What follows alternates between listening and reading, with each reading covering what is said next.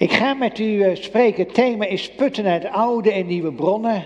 En ik ga met u lezen een gedeelte uit Genesis 26. De eerste zes versen en dan vanaf 12 tot 22. Er wordt waarschijnlijk niks vertoond, dus jullie gaan lekker in je telefoon of in je Bijbel lezen of je gaat gewoon luisteren. We vallen midden in eigenlijk een geschiedenis en dat staat als volgt. Er kwam hongersnood in het land, een andere dan de eerste hongersnood die er in de dagen van Abraham geweest was. Daarna ging Isaac naar Abimelech, de koning der Filistijnen, naar Gerach.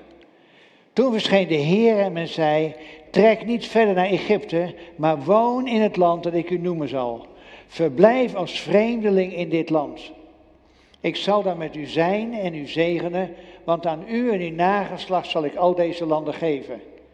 Ik zal de eergestand doen die ik Abraham, uw vader, gezworen heb. Ik zal uw nageslacht zo talrijk maken als de sterren aan de hemel en uw nageslacht al deze landen geven.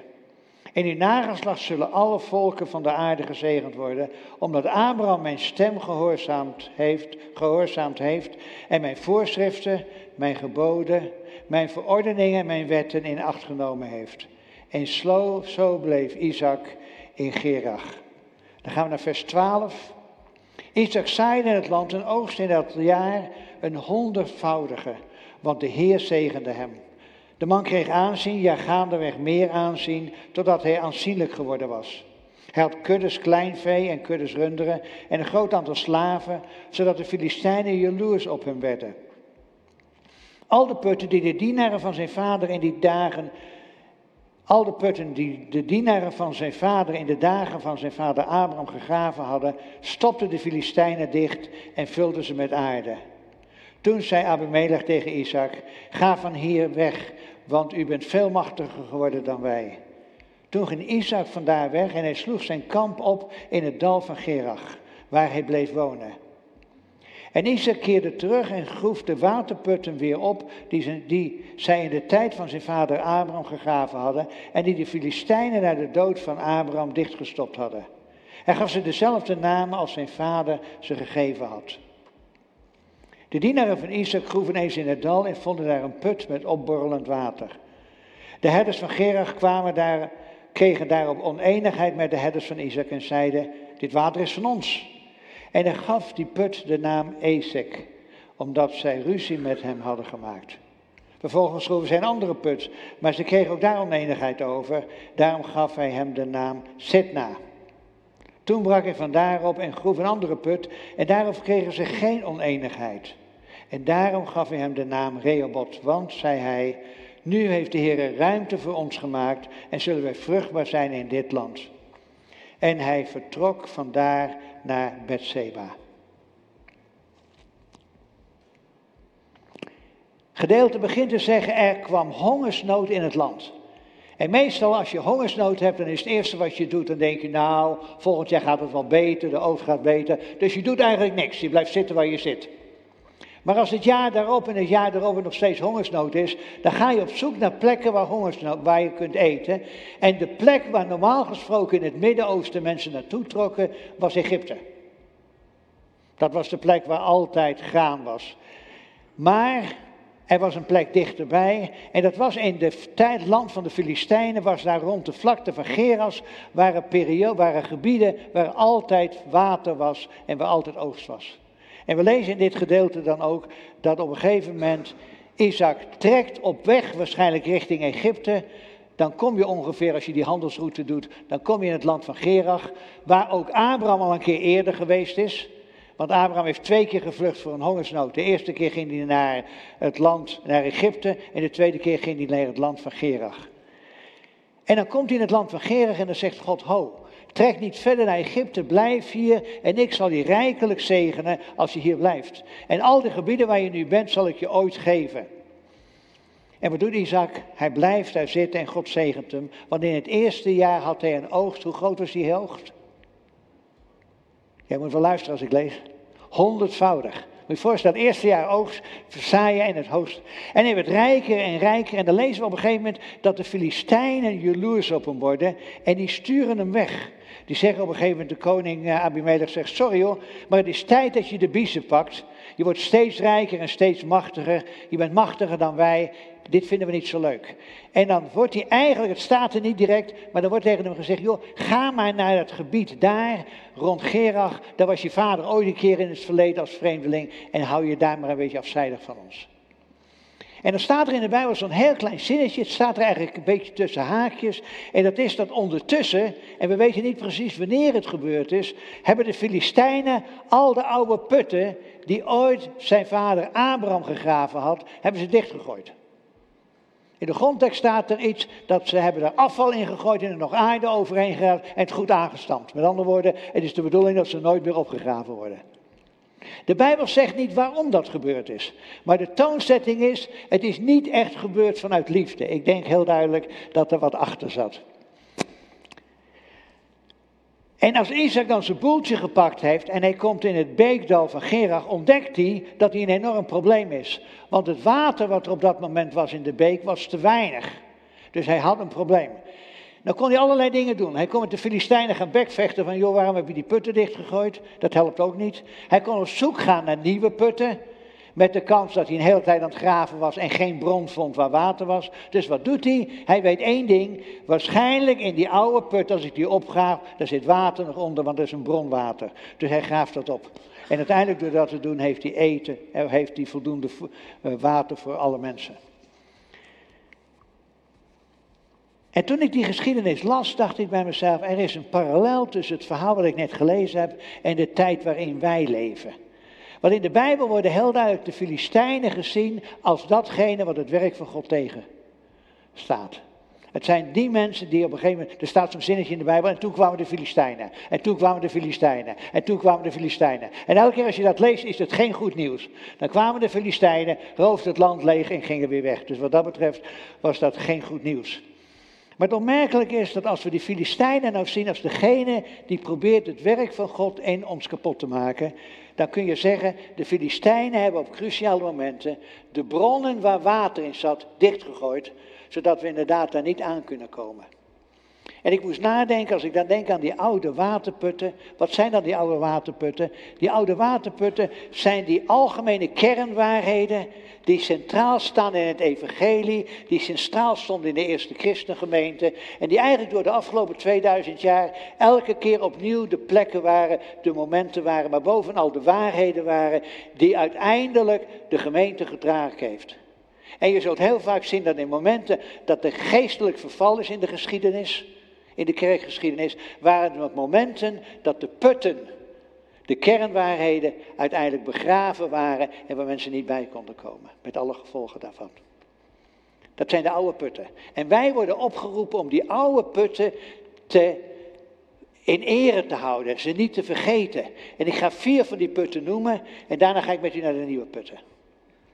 De eerste put die ik dat, denk dat onze vijand probeert heel duidelijk dicht te gooien, is de put die ik zou willen noemen van Gods soevereiniteit.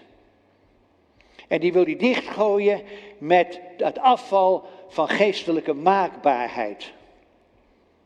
Soevereiniteit wil zeggen, wij leven in een maatschappij die eigenlijk maakbaar is. Alles moet kunnen. We hebben het idee van als je maar je best doet, als je met elkaar maar doet, dan kun je het maken. Soms hebben wij een beetje het idee dat we iets hebben van de torenbouw van Babel. We gaan bouwen en we denken als we maar bouwen, dan kunnen we bijna tot in de hemel komen. Wij kunnen bijna alles. En ik denk soms dat dat idee van maakbaarheid, alles moet kunnen, je gaat studeren, alles moet kunnen, dat dat op een gegeven moment ook door ons christenen soms op ons geestelijk leven wordt gelegd. Als we maar een aantal dingen doen of een aantal dingen niet doen, dan is automatisch dat God ons moet zegenen. Kan niet anders. Als er iemand tegen mij zei, Eugène, ik dien God al 30 jaar. En het minste wat ik verwacht had, is toen ik het moeilijk had, dat hij mijn gebed zou verhoren. Want ik heb er toch eigenlijk wel een beetje recht op. Maar mag ik vanmorgen tegen u zeggen dat God is soeverein? Of niet? Het gaat eigenlijk in de kern van de zaak niet om ons, maar het gaat in de kern van de zaak om Hem. Ik heb de afgelopen weken weer eens een keer dat boek gepakt uit mijn boekenkast, wat we ooit in onze gemeente hebben gehad in Veenendaal, Doelgericht Leven. Weet u nog, die 40 dagen campagne. En het eerste hoofdstuk zegt dit. Het doel van ons leven omvat veel meer dan ons persoonlijke vervulling of onze gemoedsrust of zelfs veel meer dan ons geluk. Het omvat veel meer dan ons gezin, onze carrière en zelfs onze stoutste dromen of ambities. Als u wilt weten waarom u hier op aarde bent, dan moet u beginnen bij God. U bent geboren dankzij het doel wat Hij met u heeft en voor u heeft. Want Hij is het begin en het einde. En alles daartussenin. Dat is Gods soevereiniteit. En ik denk dat we moeten leren in deze wereld dat niet alles maakbaar is. Maar dat we bijna moeten leren om de woorden te spreken die Job spreekt. En dat hij een geweldig, of eigenlijk moet ik zeggen, een heel tragisch gebeuren heeft. Als hij in één dag alles verliest wat hem dierbaar is. En dan zegt hij, naakt ben ik uit de schoot van mijn moeder gekomen. En naakt zal ik in haar schoot terugkeren. De Heer heeft gegeven, de Heer heeft genomen. De naam van de Heer zij geprezen. En je kunt je haast niet voorstellen dat iemand onder deze omstandigheden dat zegt. Maar toen ik pas geleden bij Martien was en ik sprak met hem, waren dit de woorden die hij bijna sprak, met andere woorden. Hij zei, ons leven is in Gods hand en we kijken samen uit hoe Hij ons in die laatste fase leidt. Is er gebeurd? Want God is soeverein.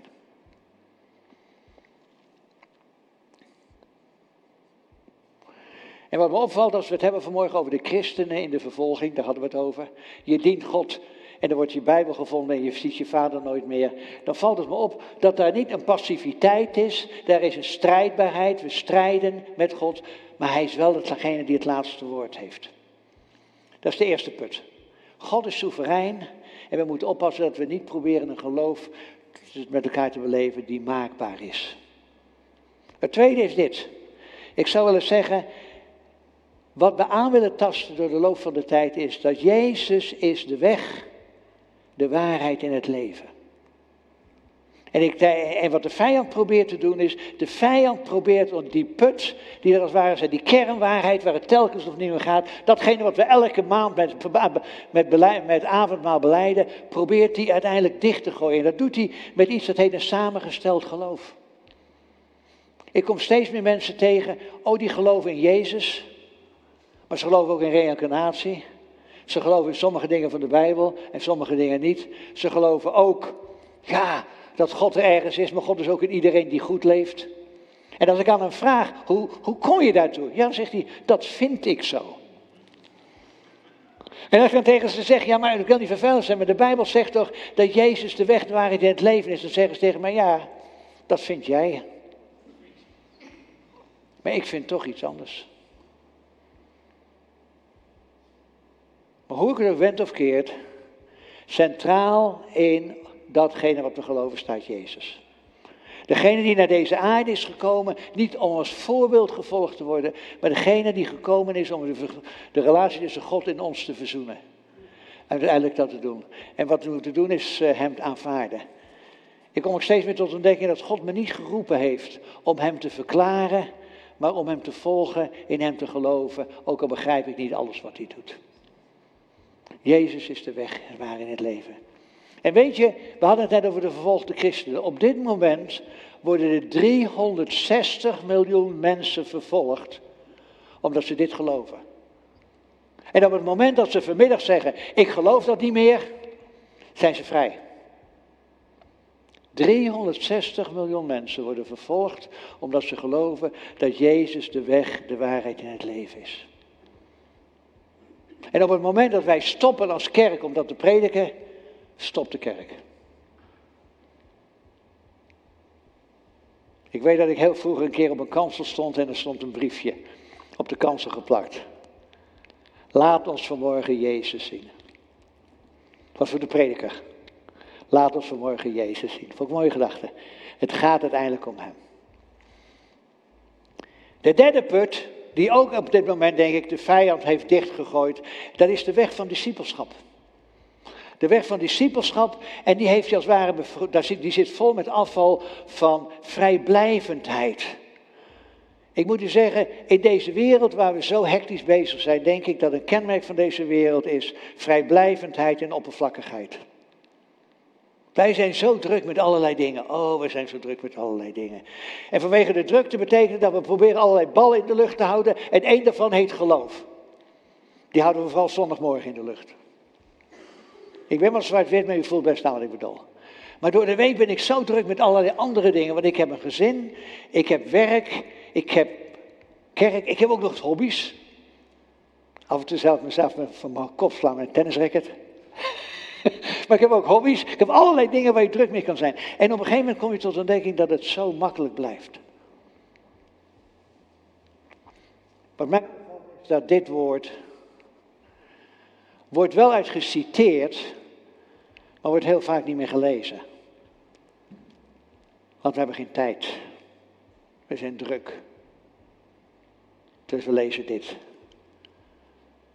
Maar ik denk wel eens als we alle tijd zouden besteden die we aan hobby's geven op dezelfde manier naar het woord brengen, dan zouden we dat woord denk ik wel wat meer lezen. Ik zet dit opnieuw een oproep. Het is geen aanklacht, zo moet u het niet zien. Het is gewoon een manier oproep om opnieuw daarover na te denken. De Bijbel roept ons op niet om een klein beetje te geloven. De Bijbel roept ons op om elke dag achter Jezus aan te gaan. Te groeien, geestelijk volwassen te worden. Volwassen geestelijke man en vrouw worden. De vrucht van de geest laten zien aan mensen om ons heen. En gelijkertijd de geestelijke gaven die we ontvangen hebben ontdekken, ontwikkelen en daarmee andere mensen mee zegenen. De oprechten zijn een zegen voor de stad door die groeien en bloeien. Daar zijn we voor geroepen. En dat betekent soms dat je dingen doet die je anders niet zou doen. Ik had me gistermorgen heerlijk voorbereid om een lekker dagje vrij te zijn en heerlijk te gaan wandelen. En ik ga vanmiddag gewoon wandelen, regen of niet. maar voel je aan wat ik bedoel? Dat hoort er soms bij, dat je gewoon even je eigen agenda op aan de kant zet en Gods agenda volgt. En dan het vierde, en dit is een hele lastige wat ik nu zeg. Het is een lastige waar elke generatie opnieuw gedaan is. Maar dat is dat ik merk tegenwoordig dat Gods woord was jarenlang het hoogste gezag in leven en denken. Maar langzamerhand merk ik, en vooral als het gaat om morele waarden en normen, merk ik dat het steeds lastiger wordt voor mensen om dat in te vullen. Omdat het soms niet strookt met wat gangbaar is in de maatschappij. Dat we er gewoon haaks tegen kunnen staan. En als ik op sommige momenten vanuit het woord lees, dan ben ik in ieder geval fundamentalistisch. Ik ben in ieder geval kortzichtig, terwijl het woord dingen geeft. Ik moet denken aan wat er staat in Spreuken, het begin van het boek Spreuken. Daar zegt de Spreuken over het, over het woord van God. Ze bieden wijsheid en zijn een leidraad in het leven, verdiepen het inzicht en bevatten wijze les over recht, rechtvaardigheid en eerlijkheid. Ze vormen het ongeoefende verstand en geven de jeugd kennis en bezonnenheid. Laat wie wijs is goed naar deze spreuken luisteren en nog wijzer worden. Laat wie verstandig is meer en meer de vaardigheid verwerven en deze spreuken en diepzinnigheden te begrijpen. Het begin van alle kennis is ontzag voor de Heer. Alleen een dwaas veracht wijsheid en wijst vermaning af. En de uitdaging waar we altijd voor staan is, hoe kan ik dit woord en wat hierin staat wat duizenden jaren geleden geschreven heeft, actueel maken in deze tijd. Er zit een uitdaging in voor ons allemaal, om opnieuw die kernwaarden van Gods woord vorm te geven in de tijd waarin we leven. En dat is lastig, dat is moeilijk, want we worden vandaag de dag met problemen geconfronteerd op ethisch vlak, op allerlei andere vlakken, die onze voorouders niet hadden. Maar wij wel hebben. Dus daar is opnieuw die uitdaging om dat te doen. We leven ook in een maatschappij met een hedonistische inslag. Weet je wat hedonistisch is? Hedonistisch wil zeggen dat het gaat om de bevrediging van mijn gevoelens, van wat ik nodig heb. Dat is hedonistisch. En dit is een kenmerk van deze maatschappij. Is het slecht? Nee, het is niet. Maar het stimuleert je wel om slechte dingen soms te denken. Om bezig te, heel, eigenlijk een beetje te veel met jezelf bezig te zijn. Dat heeft ermee te maken.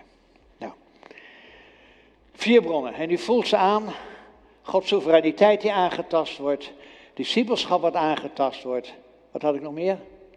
Doe even mee.